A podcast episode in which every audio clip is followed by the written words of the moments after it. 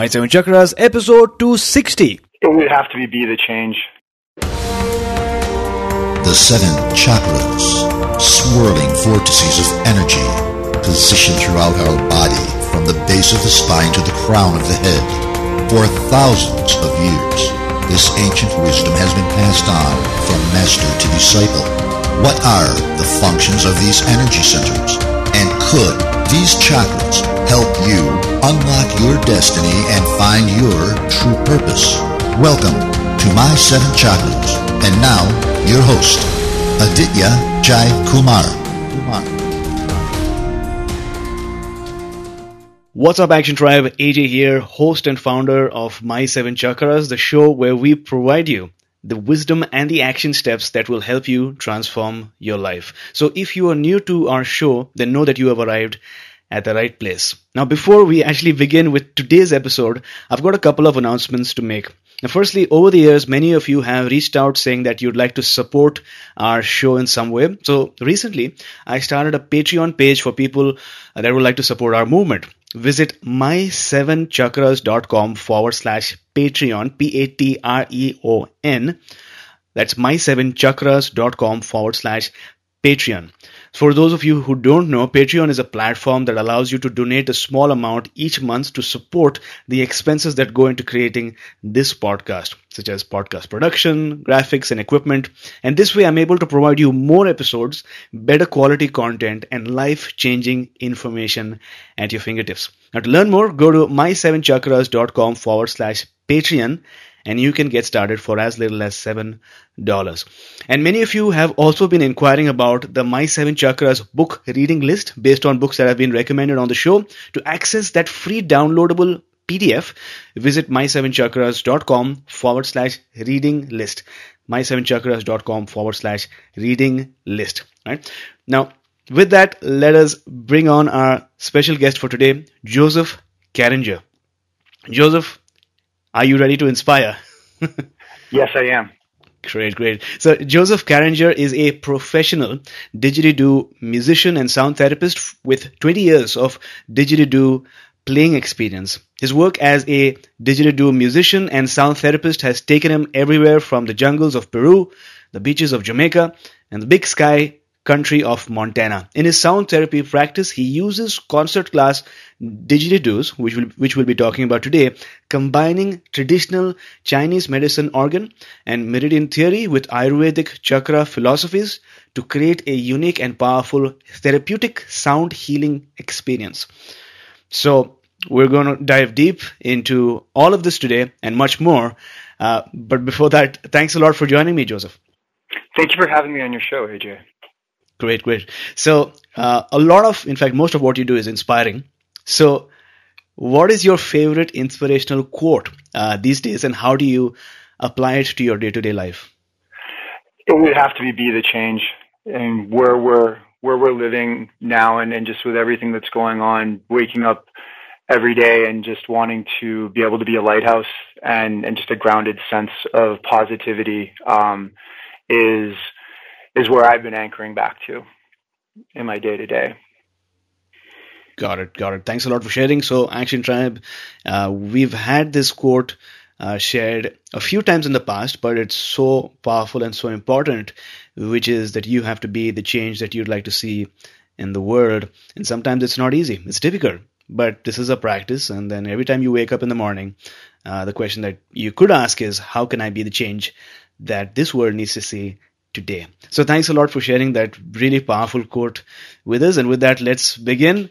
Uh, so for listeners who ha- aren't familiar with this particular instrument, what exactly is the didgeridoo? And I'm, am I pronouncing it correctly?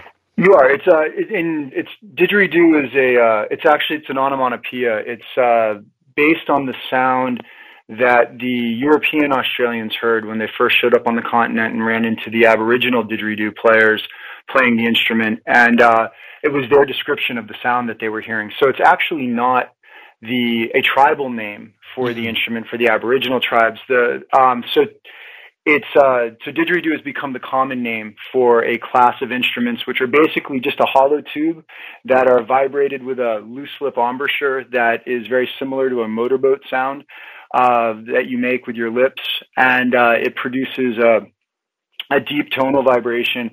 The um, the tribes in Australia that have the didgeridoo as part of um, as part of their culture, there's about 35, 45 different ones, and uh, the um, each one of the tribes has a different name and Dreamtime story from where the instrument came from, and their um, history with the instrument is anywhere between tens of thousands of years, you know, like 10, 20,000 years old, depending on who's estimating it, all the way up to, you'll see quotes of 40 to 80,000 years that the Aboriginal tribes have had the instrument.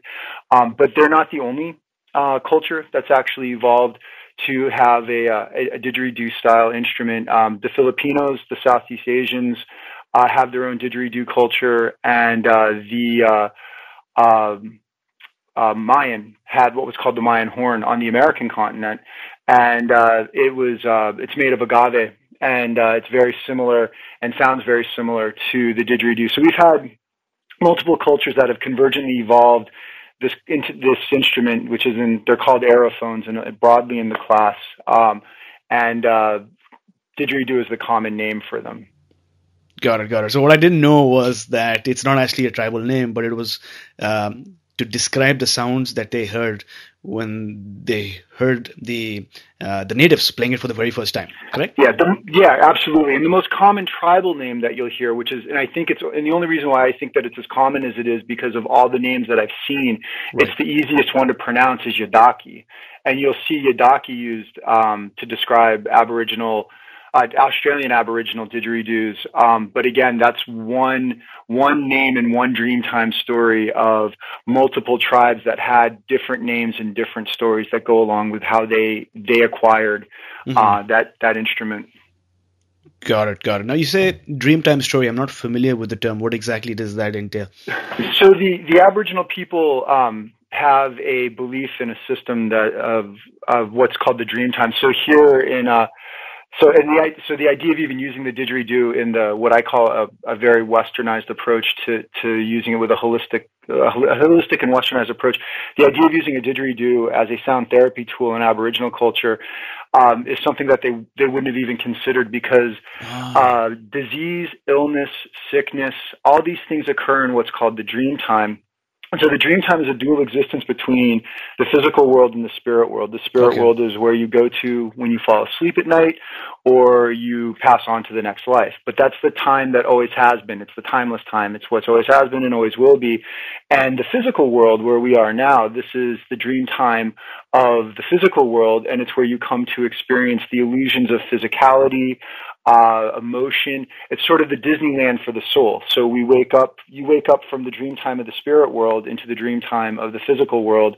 You go to sleep from the dream time of the physical world and you wake up into the dream time of the spirit world. And so it's this dual existence.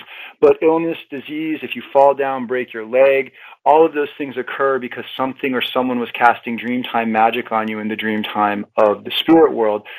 And when you look at that, from a holistic standpoint, it's very similar in what we believe in terms of uh, traditional Chinese medicine, uh, Ayurvedic approaches, like various different energetic approaches to subtle energy medicine. It, um, it, it goes back to this idea of emotional um, emotional stagnation, energetic stagnation, something that happens inside of the spirit body is what's manifesting itself into these physical expressions of disease. So they're, they had a very enlightened, or have a very enlightened view. It's just a different way of uh, describing uh, describing the metaphor. They look at it just a little bit differently, but it's very similar. It's a very similar holistic philosophy. Got it, got it. Thanks a lot for sharing that. Oh, now, uh, if not for sound healing traditionally, so what was it used for? Was was it just part of daily life? So traditional tribal song for the Aboriginal culture, traditional tribal song, tribal dance, uh, part of their oral tradition. So keeping their stories, and then a lot of a lot of things that they just haven't shared. I mean, the Aboriginal. My experience with um, my experience with Aboriginal traditional Aboriginal uh, uh, didgeridoo players is very, very limited. Um, I've had, uh, I've been fortunate enough to have uh, two really uh, profound interactions. One was with a, uh, a, many several years ago when I first started my practice with a uh, Aboriginal um, medicine man who uh, was in the United States, and he found me through the internet, and we had a conversation where he we, we got into a spirited conversation about these differences between Aboriginal belief systems and Western philosophies. And then my first dig actually um, came from a ceremony that was done by Bill Harney's tribe in uh, uh, Katherine, just outside of Darwin. Bill was the first Aboriginal man to receive land rights back from the Australian government on behalf of his tribe, and he was a uh, mixed breed Aboriginal. He was half Aboriginal, half English, and was the son of Bill Harney Sr., who was a road builder for the British government, out of the Australian government, and he. Um, they, uh, he was able to uh, avoid being part of the stolen generation that were taken from the tribes for being mixed breed because they lied about uh, his uh, who his father was. Essentially, they said that he was another Aboriginal mm-hmm. uh, man on the land. Uh, his tribe in 1996, um, they did a ceremony where they put out to the universe that they wanted a group of people from all over the world to come to their land, that they were going to teach how to make didgeridoos. And after they made all these didgeridoos with them, they were going to send them back to where they came from. And so there was a gentleman uh, from Portsmouth, New Hampshire, where I was, I, I grew up in New Hampshire, and there was this guy, Rob Harvey, who in early 1996 got this urge to go to Australia and learn about didgeridoos and ended up running into one of Bill's tribal members that brought him to their land and he ended up staying there for uh, four and a half, five months making didgeridoos and then brought them back to the States. And so my first didge came out of this ceremony, which mm. I could, I picked up and I could just play, which was a, a, a pretty profound experience in itself. Right, right. So, so just to rewind a bit, you know, uh, talk about talk to us about your first um, experience with the Dig. You know, what were you doing at that time? And and I know you've alluded to this, but you know, how did that uh, match happen between you and the instrument? So, in at some point in in uh, in I'd say uh, early early winter, midwinter 1996. I actually sat up from a from a dead sleep. First thing I said when I woke up, sitting straight up, was I'm going to play the didgeridoo. Oh. And uh, the woman I was dating at the time looked at me like I was nuts, and I went back to sleep and uh, you know didn't really pay much attention to it. You know, other than it just it kept coming back in my head every now and again.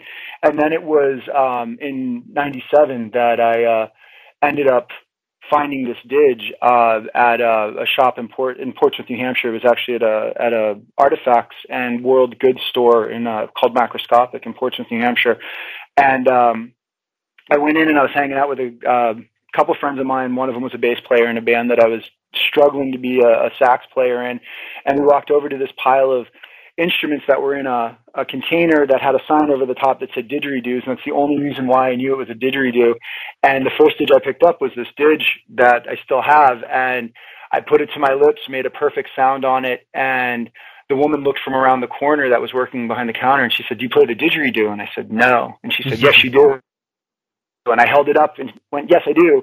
And um, I just remember looking at at um, Keith, the guy that I was there with, and and saying to him, I can just see, you know, walking out on stage and and performing, and I'm just describing all these different things mm-hmm. that I'm seeing, and this is you know 20 years ago now. And what was amazing was over the last four or five years to reflect back on that moment when I picked this stage up and I saw all of these visions and all of these things with by from playing this hollow stick essentially that, that was like you know I was nowhere near that at that point to then now you know doing classes on on uh, quantum manifestation and and working with people on understanding projection and quantum co-creating and realizing that moment when I touched that instrument connected back to this connection with this tribe and these people who saw this vision and wanted to uh, create this sound and this vibration to help heal the planet and and and bring positivity and all of these things moving forward. And I've ex- been experiencing these things that I saw at that moment,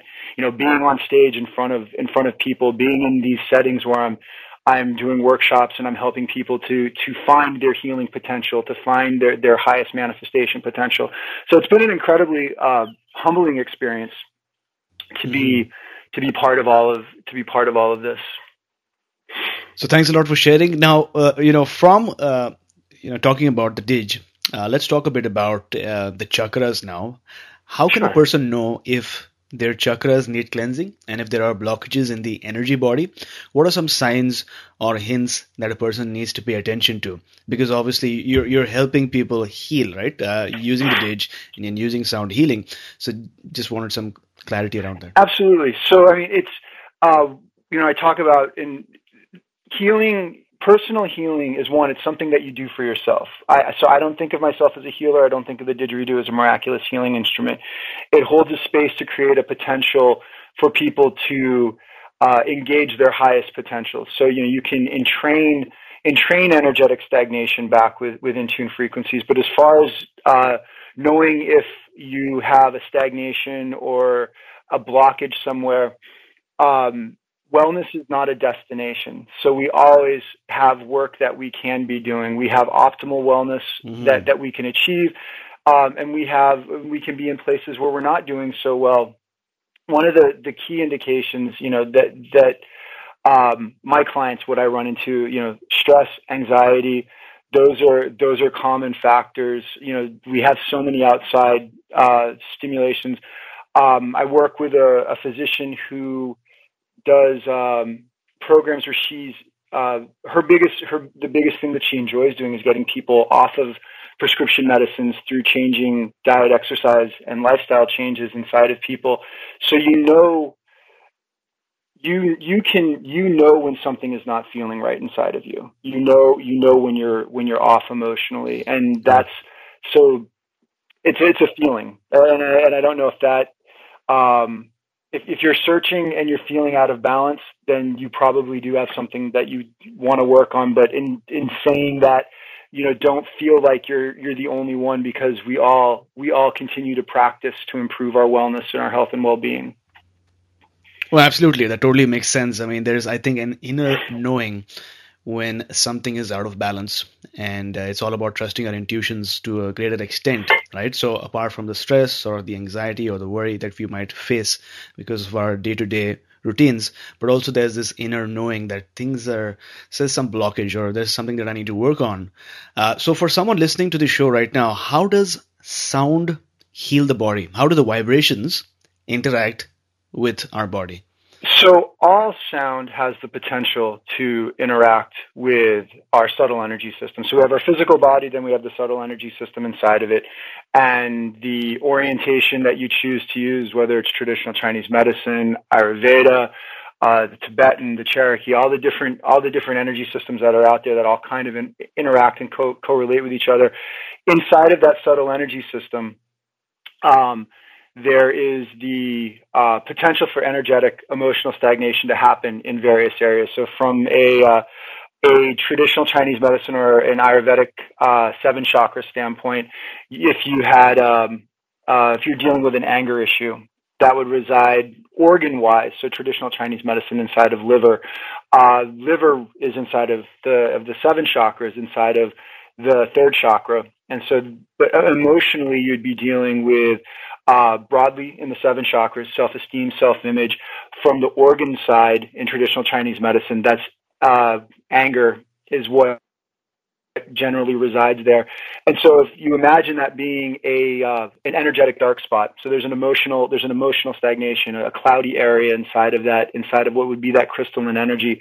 What sound can do is that tonal vibration that exists inside of us, those those vibrational sounds um, an in tune frequency, and whether it's the didgeridoo, tuning fork, singing bowls, someone chanting in tune, you can entrain a lower frequency vibration, a lower frequency sound waves into uh, an in tune frequency through um, superpositioning the sound waves. So at its at its most basic, what this sound wave is doing is uh, tuning up that stagnation.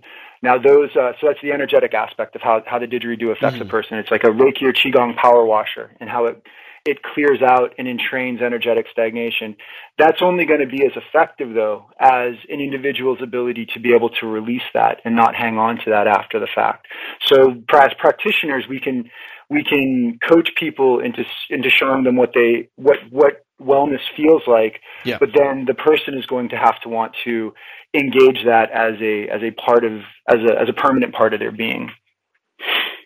Well, absolutely, and I totally believe that um, when some when somebody is healing, the healing is done by their inner healer, right? And so the Absolutely. healer uh, or the person who's working with them is facilitating or providing the environment and circumstances that would uh, make the healing possible. But at the end of the day, like you suggested, if the person is not ready to heal, then it you know then there might be uh, or maybe the person needs time and you know from what i've understood uh, a lot of this is written in their soul's contract right we come here mm-hmm. on earth to experience certain challenges difficulties and a lot of that could be health related issues as well so maybe it's in well, some cases it's not time it's, it's interesting because it goes back to that whole idea of um, you know the physical world being the uh, the disneyland for the soul right whether right. you know be, that idea being the uh, and and I'm really simplifying a a very a, a very yeah. beautiful and complex system, but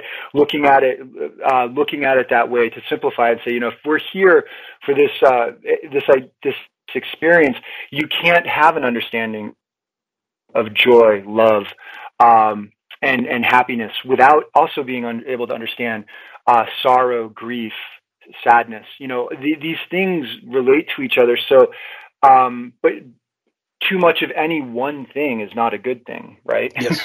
we have to have balance. That's what we're that's that's what we're we're working towards. And, and and essentially when you're when you're working on your subtle energy system, that's really what you're doing is you're you're you're practicing balance. You're practicing mm-hmm. to find that state.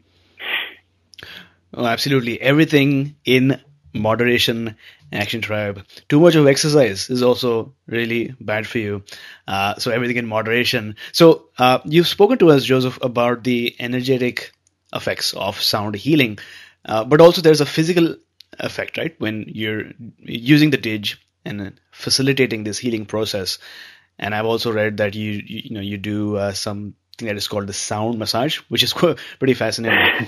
so when I first started my practice, I, uh, I, I was very much focused on on just the physical aspects of the dig okay. and, and and it being um, a form of sound massage. When I was researching in in, 20, in, in uh, 2003, trying to find out, you know, what what was this what was this sound this sound therapy thing with the didgeridoo all about? Because I've been playing for years, and what I what I saw was that there was these descriptions of physical uh, physical reliefs from various forms of, uh, of, of pain and stress. So relief of muscle tension, muscle knotting, uh, relief of migraine, uh, insomnia, like very various different things, all revolving around essentially what is what I now understand is this relaxation that happens. And the uh, the didgeridoo is a really unique sound therapy tool in that it produces harmonics as low as zero point something hertz and you'll see commonly on average around the 1000 hertz range, the audible, getting up into the audible range that goes as high as a 1000.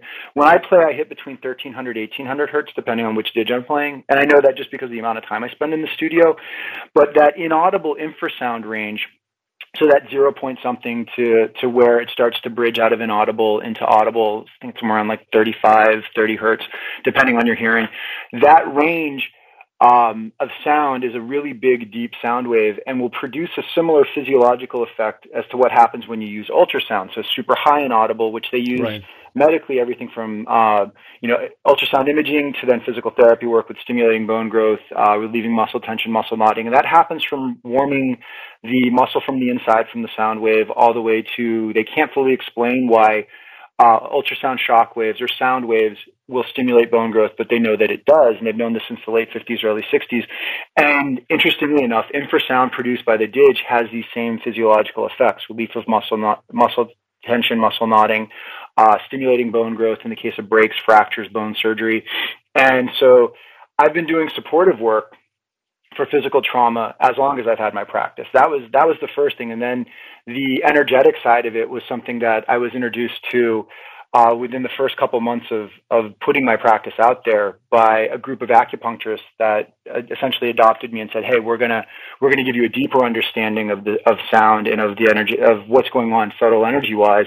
And right. then all the yogis adopted me in, and they said, "Hey, come hang out with us, and uh, we're gonna we're gonna show you another system and how they relate to each other."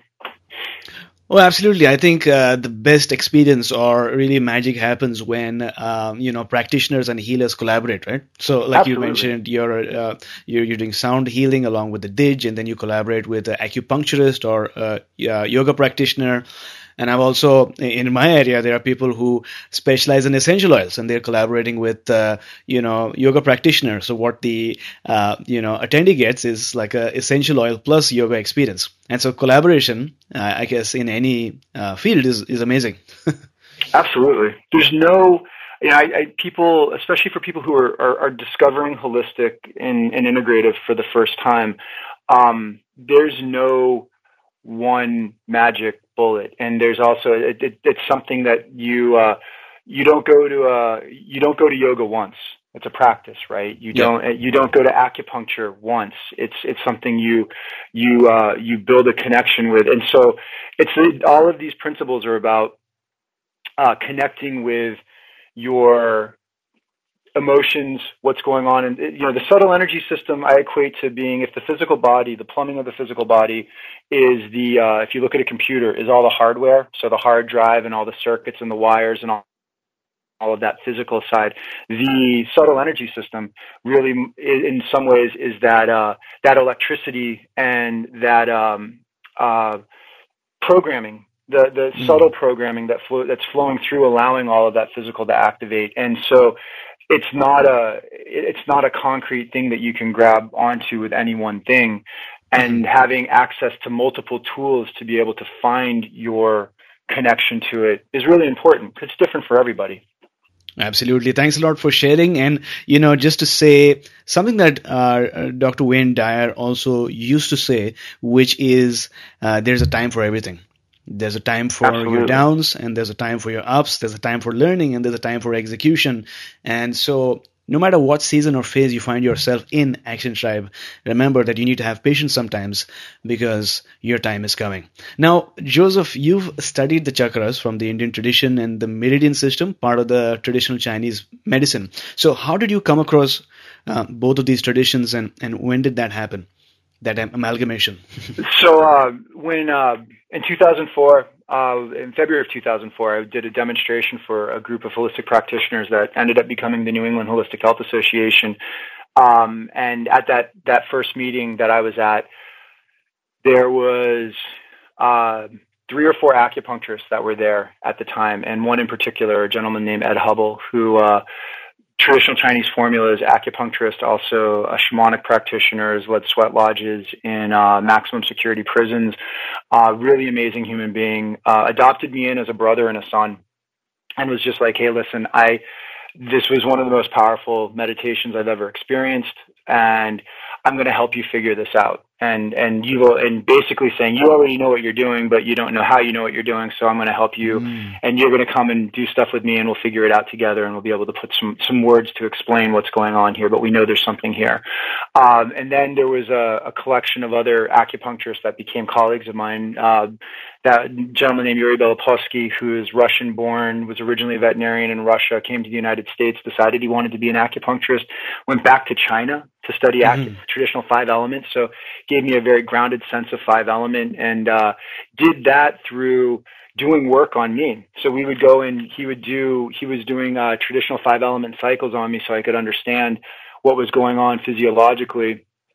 Um, and then another colleague of mine who's, uh, she, uh, studied Japanese based acupuncture, but then went into working with uh, Japanese light based acupuncture. So instead of using needles, she uses various lights and lasers. And it, that really taught me the sense of understanding of, you know, where you have a needle that is basically an antenna to allow chi prana to come to, uh, it acts as an antenna to, to bring to attract energy to that area, but you're still bringing vibration. You're you're bringing energy there, where you know light and sound are actual waves, and you can do acupuncture with with a, a light vibration. And that was when I really got the understanding that you can apply sound like a no needle form of sound based mm-hmm. acupuncture. Um, and so I was doing work with them and. Uh, then somewhere along the way when I was uh, really starting to do workshops at yoga studios, well, I looked over one day and uh, I saw a, uh, a chakra system on the uh, on the wall, and it was the first one I had seen that actually had the notes of the the uh, the applied notes. Yeah, it had the and it had the applied use of of uh you know the the C scale, the Western musical scale, uh for C being first chakra, uh D second, E third, F fourth, G fifth, uh sixth A and seventh B. So that's just a, a C major scale. And when I looked at that, I had this aha click, and I I've been reading a, a lot recently about the um the applications of sound inside of the energy centers, and, and there's a whole conversation we could definitely go off into that. But the, the realization I had at that moment was one, I had started playing my digits in a way that felt very naturally correct to me, which was starting coincidentally enough with all of these uh, with you know C, D, and E being played first inside of a session because I wanted to build a lower energy center and then going up into uh, my B didge crown because at that point I didn't have a whole set of didges, and it clicked for me about the relationship between looking at it from the traditional Chinese medicine standpoint, the lower dantian, the middle dantian, the upper dantian, and then the the seven chakras. First three chakras being that lower dantian, where you're supposed to carry the largest amount of energy. Uh, heart and throat, middle dantian. Think of it as a as a as a snowman. So that lower energy center is really really big. The middle energy center gets a little smaller, and then the upper energy center, third eye and crown, that gets a little smaller, just like a snowman. If when you look at it from the three the the, the three major energy centers versus the seven, but even still as the seven, you're still supposed to carry yourself up in that that kind of energetic pyramid and that vibration having that awareness that that there is this vibration inside of us it's why we know when things are out of tune and it makes perfect sense that you would you would feel sound. Mm-hmm. i mean we we feel we listen to sound as much as we feel it. You know sound comes through us.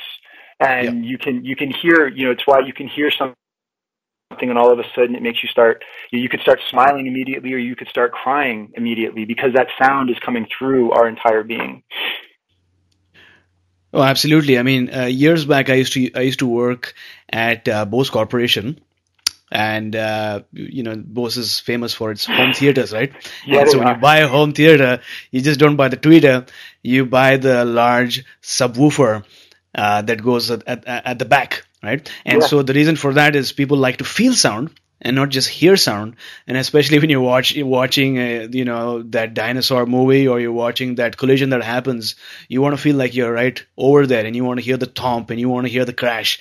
And the, and the, a, a, large part of that is is feeling that sound in your chest. And I think the advantage of uh, the Didge is that you get a the entire spectrum of sounds, right? It's not just uh, sound in the middle spectrum, but you get infrasonic as mm-hmm. well as ultrasonic, and all of that has a therapeutic healing effect on the body, whether we're talking about the bones, or I'm guessing the muscles, the cartilage, the blood, as well as our energetic body. Our Absolutely. Chakras. Absolutely. It's, I uh, just, just wanted to let you know that my uh, when I do have to to amplify, so if I'm playing a if I'm playing a room that's uh, sli- slightly larger than what I can do acoustically, I actually use a Bose L1 Series 2 with B2 bass tubes because mm. that is the most accurate representation representation of sound that I could find. And when I play and set the set it up, I can't tell with that sound system where my acoustic didge ends and the Bose the Bose sonically picks up. Like my ears can't discern the difference. My, my I can't feel, and it's why I. So I, I figured you would appreciate that having worked for Bose. That I actually use a Bose system because it is the most accurate representation of sound that I can find for my didges. Oh, absolutely. Going on going on a slight tangent over here. I've actually visited to I've visited the Bose uh, headquarters, the research center in uh, Framingham, Massachusetts, and they have uh, they do a lot of research in sound. They've got a bunker room where they place all the speakers, different kind of speakers, uh, low vibration, high vibration, and they're playing it out loud. And you can't enter the room just like that. You got to wear huge mufflers. But when you go into the room, you can literally look at your your, your pants, and and the pants are vibrating from the sound and that's a, a, lot of testing is going on you know but but just for perspective you know sound is something that you not only hear but you feel it you feel oh, yeah awesome so uh, joseph out of all the years that you've uh, facilitated this healing process using the Didge.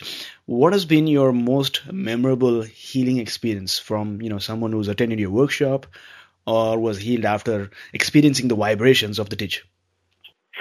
You know, there's there's been a lot, and I and I'm humbled every time I see uh, and experience somebody having um, ha- having any type of connection with it. It's just it, to to be part of anybody's process. It's a real it's a real honor. And uh, the uh, early on, I, I I there was a uh, a woman who came to uh, one of my one of my workshops, um, and it was really really early for me when and it's still still fine. You know, things were discovering these things was was uh, pretty profound.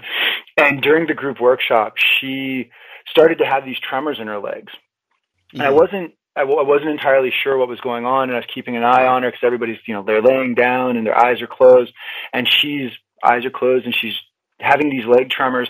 So afterwards, when everyone was sharing, she didn't say anything, and then she came up to me and spoke to me afterwards, and she was like, you know, I'd like to get a private session, and so she ended up uh, coming and getting a private session, and during this private session, there was this.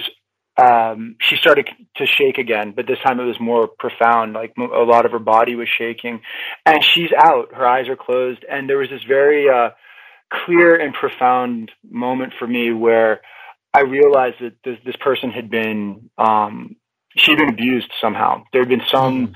uh, some uh, trauma, and I very seldom ever ask a client because when my clients show up to to get a session, the first thing I ask them is, "What are we working on today?" Like I don't decide anything for them. They tell me when they come back from their the sessions. I I let them tell me what they experienced. I don't ever try to project anything. But this at this point, I had to ask her because like, we were talking afterwards, and I said, you know, I have this overwhelming sense, and, she, and I told her, I, said, I never, I never do, I never question things like this, but I have this overwhelming sense that there was some type of abuse that occurred, and, and is there something? And she looked at me and she goes, "Oh my God, thank you so much for confirming something that I've known my whole life, and I've been dealing." And she'd been dealing with some really, really intense.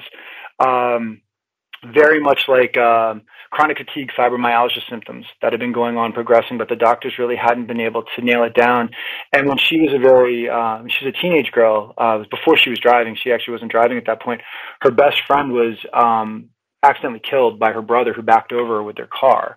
And she had a, understandably, a really dramatic and horrible time with this whole thing. And their, their family doctor had put her on sleeping pills. And mm-hmm. at some point, there was someone in the family and she'd always felt that there was somebody like friend of the family, uncle or something, someone was abusing her and she was never able to quite nail it down and she knew that she she conscious consciously couldn't nail down that this had happened to her, but subconsciously her her being and her identity had known that something had gone on and something had happened.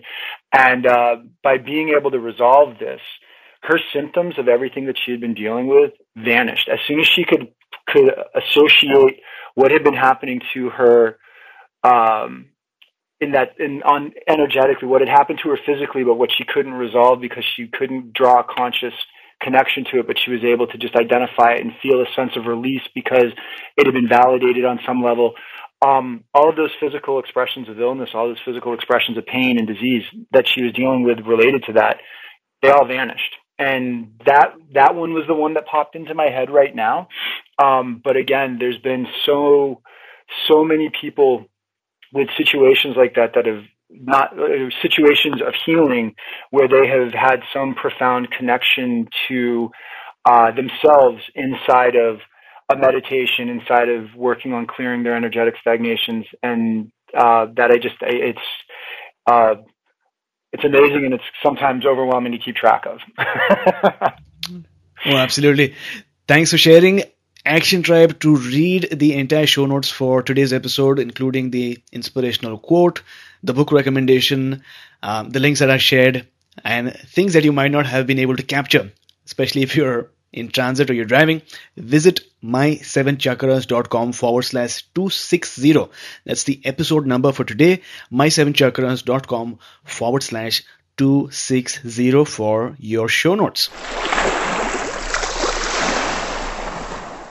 Action Tribe, it is the holiday season, and if you feel stuck, a bit clogged, and out of alignment, then it's time to balance and heal your chakras. If you've been planning to, but for some reason haven't been able to get into a healing routine and follow through and be consistent, then I've got some great news for starting 2019 with a fresh burst of energy. We've just opened beta enrollment for our brand new program called Chakra Sprint. Now, this program is a result of the learnings that I've had on my own journey after reading numerous books, attending workshops, and interviewing 260 of the world's top healers, experts, and visionaries on my show, My Seven Chakras. Now, what's the program about? 21 days to greater balance, higher energy, more harmony, and greater synchronicity and this will work even if you feel like you're really busy and you don't know where to begin. And since we haven't officially launched yet, we're still in the beta phase at the moment. You get to enroll at a no brainer and highly affordable price of $97 for the entire program, including all the bonuses, until December 31st. I'm inviting 50 action takers to partake in this experience, and as of this recording, we're already at 25, so about 25 spots more and then we close enrollment. Now, this is not a 12 to 16 week course. This is an experiential program where I'll be giving you a daily plan which would include guided meditations, recipes, recommendations, and reflections as we ascend chakra by chakra from the root all the way to the crown. Now, just imagine understanding your chakras through experience rather than through the intellect using books or videos. Feeling more open, balanced, and aligned to allow your life force to do its healing work. Just imagine experiencing peace, bliss, harmony, and happiness in everyday life and feeling more clear, more vibrant, more balanced, and energized on a daily basis. Just imagine standing your ground increasing your inner confidence, connecting with your heart, expressing your true voice, and strengthening your intuition and aligning with the universe. Would you like to attract more opportunities, manifest your desires, and experience synchronicities? How about deepening your relationship with your inner healer and your higher self that already has all the wisdom, guidance, and answers that you seek. And you know this deep down within. If this sounds like you, Action Tribe, then I invite you to jump into the multicolored energetic ocean of your chakras by enrolling in Chakra Sprint with me. Visit chakrasprint.com to learn more. Once again, to get started, visit chakrasprint.com. If you didn't get that, it's C H A K R A S P R I N T dot com. Action Tribe, let me be your guide and introduce you to the different ways of cleansing and balancing and opening your chakras.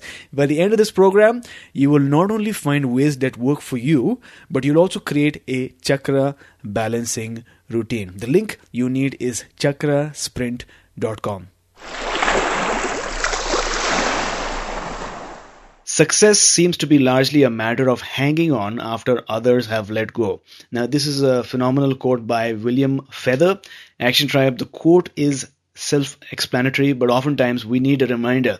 Sometimes it's not about how smart or in, how intelligent or how gifted you are, it's just about what you believe in and how far you're willing to go. So, if your vision is crystal clear and you know this is exactly what you want, and you just don't give up, then it is as if the universe gives up, takes notice, and says that you have earned it. So if there's something that you're working towards that's taking more time than expected, and maybe you're facing many struggles and difficulties, hold on if you feel like letting go because it's going to be worth it. Now, Joseph, speaking about holding on and not giving up even in times of difficulty and adversity, talk to us about one major life challenge that you experienced uh, what did you go through, and then how did you overcome that challenge? Yeah, I, I um, my my I met my wife when uh, she and I were both in the uh, the hemp industry, and uh, I was a, a an eco fashions clothing designer, and uh, we moved from um, Brooklyn, New York, up to Portsmouth, New Hampshire um, at that point. And when I got there, it uh, uh, tried to start my own eco fashions consulting company, and at that point in my life, I uh, I had to pick up an outside job, and I uh, I started to work in the trades, and I ended up becoming the uh, the foreman for this guy's uh, painting commercial painting company, really successful commercial painting company. I mean, looking back on it, and as an as a as a an, an adult versus being a young adult, was really fortunate to be able to have that opportunity to be able to to develop a trade and to be able to to have a, a career that was supporting my business and my my wife and I. But I I hated that job. Mm-hmm. and it was so it was in my mind it was so not where I wanted to be at that point in my life. And um how I found out about didgeridoo sound therapy was that a uh, kid who was working for me while we were hanging a uh, a series of sheetrock inside of a water damaged garage in the middle of November of 20 uh, 2003 uh, comes up to me and goes as I'm standing on a ladder uh, hanging a piece of sheetrock and comes up to me and says, "Hey." I saw that thing that you play in the nightclubs last night while I was watching VH1, and apparently Leonardo DiCaprio hires a didgeridoo player to come to his house and play over him while he lays on a shiatsu mat by his pool. And I looked down from the ladder and I said, Marty, get back to work.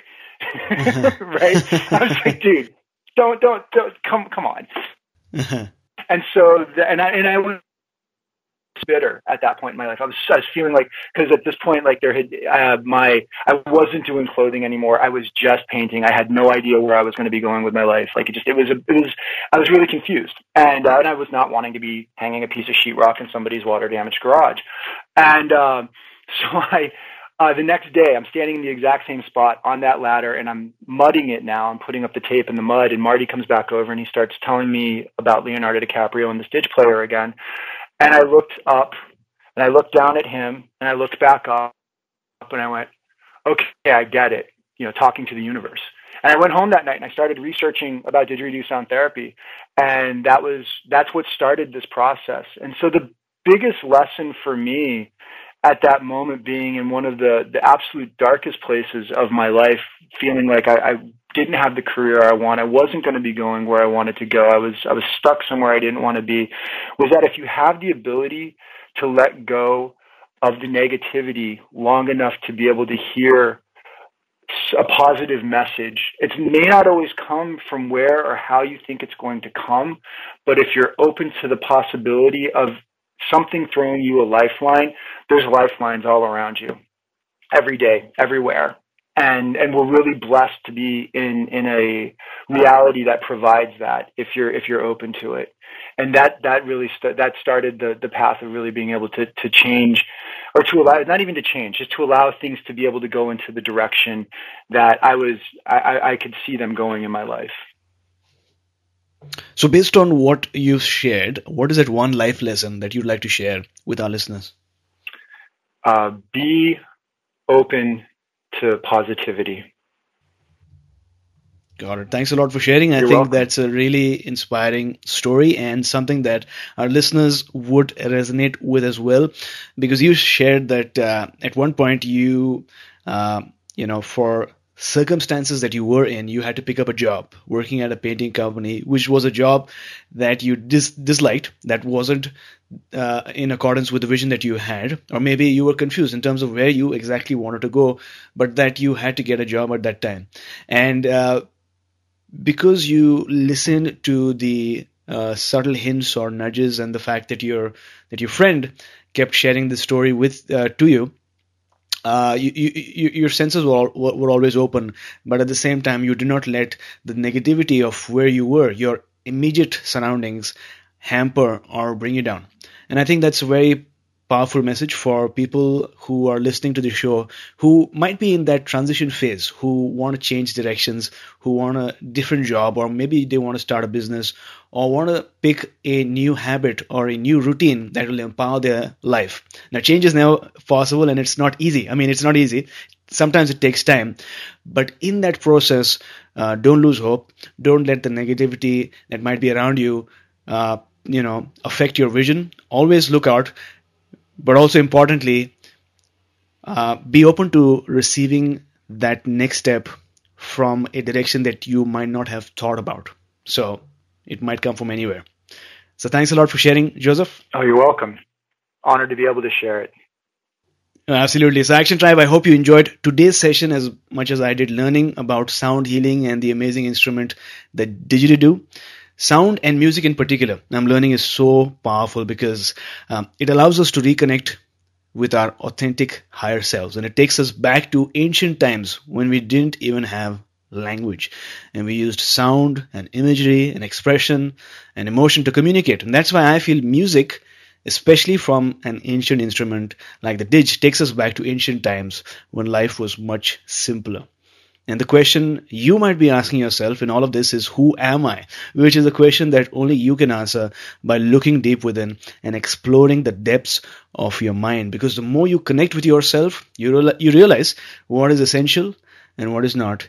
And you feel lighter, like there is a weight that's taken out of your back. Because as the ancient philosopher Lao Tzu once said, when I let go of what I am, I become what I might be.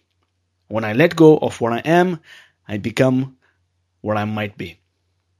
So let that sink in. And with that, we are now at the last but very important round for today, which is the wisdom round.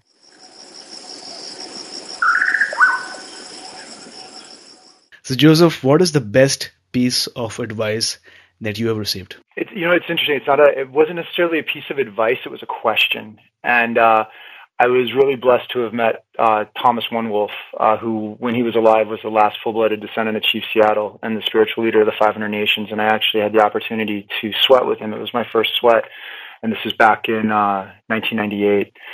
And um, I um, actually it was 99. I'm sorry, 1999. But uh, I um, got to his house. We hung out. We talked for a while, and he asked me how I was doing and at this point, I was pretty exhausted from all the work that I was doing in the hemp industry. Um, all of the different um, uh, legal struggles and what was going on. And uh, I looked at him and I said, "I'm tired." And he, so here I am, I'm this you know mid twenties year old year old kid looking at this uh, you know six, late sixties, early seventies year old um, spiritual leader of the the 500 nations, and I and you know so the proverbial old man on the mountain. And the first thing I say to him is, "I'm tired." And he looked at me and said, "Why are you so tired?" And I have spent the better part of my life remembering that question and asking myself that when I start to feel like things have gotten too much, when I am don't have enough, and I think I don't have enough energy or I don't have enough emotional capacity to deal, I'll think of when Thomas asked me, why are you so tired?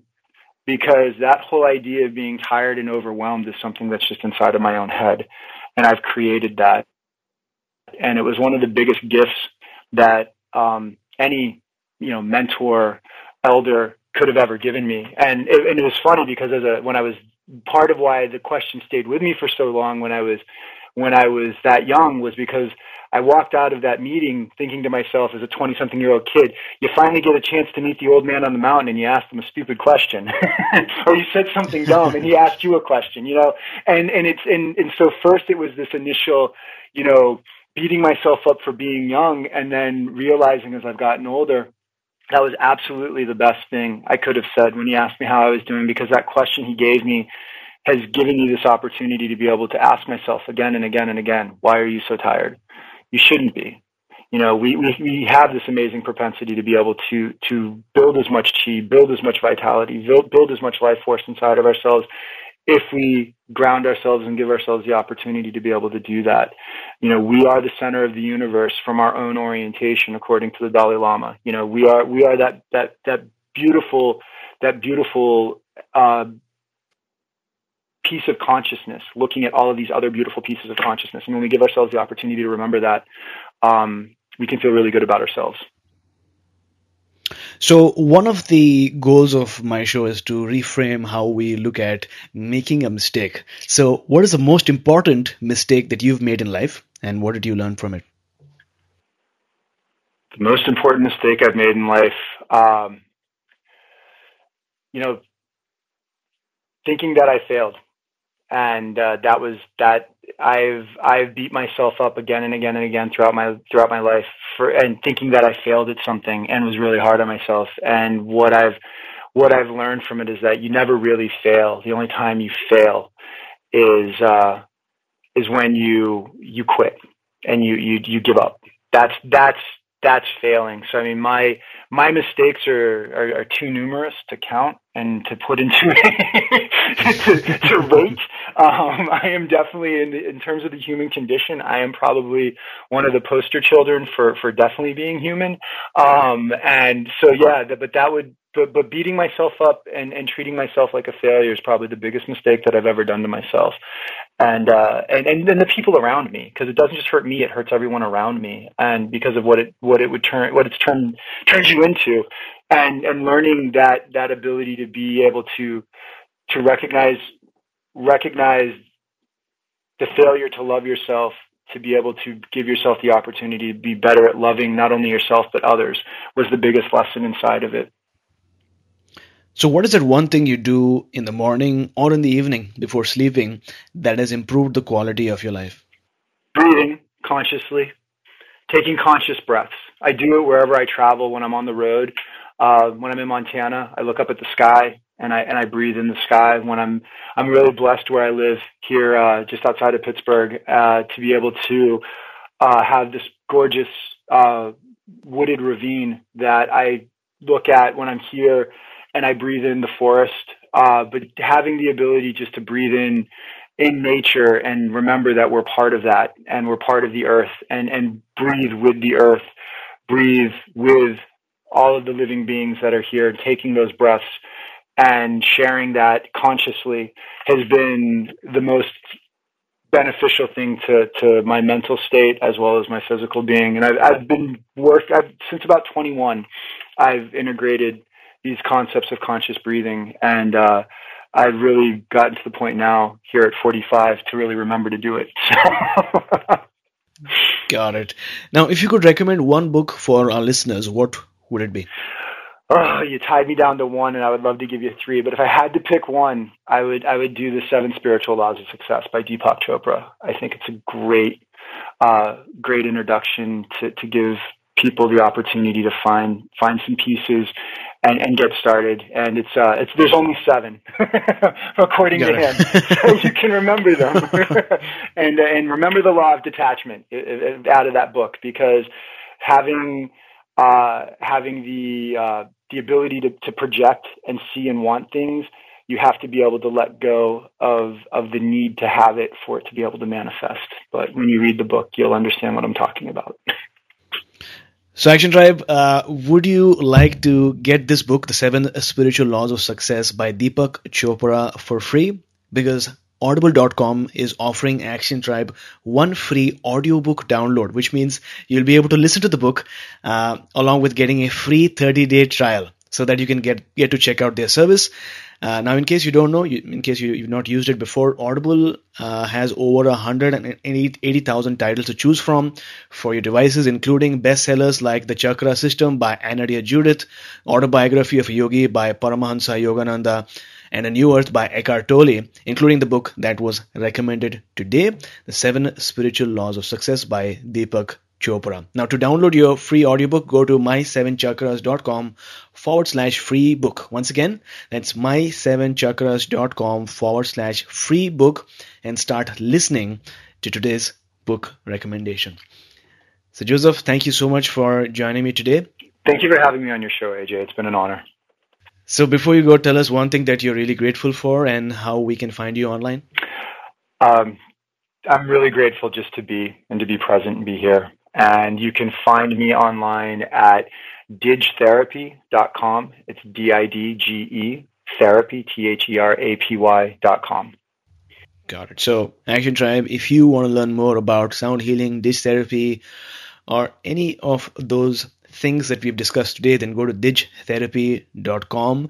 And uh, Joseph also has a lot of his music available on Amazon. So to order a copy of Joseph, Joseph's music album, and I believe one of the albums that you have is called Didgeridoo Chakra and Space Clearing Meditations. Is that correct? Correct.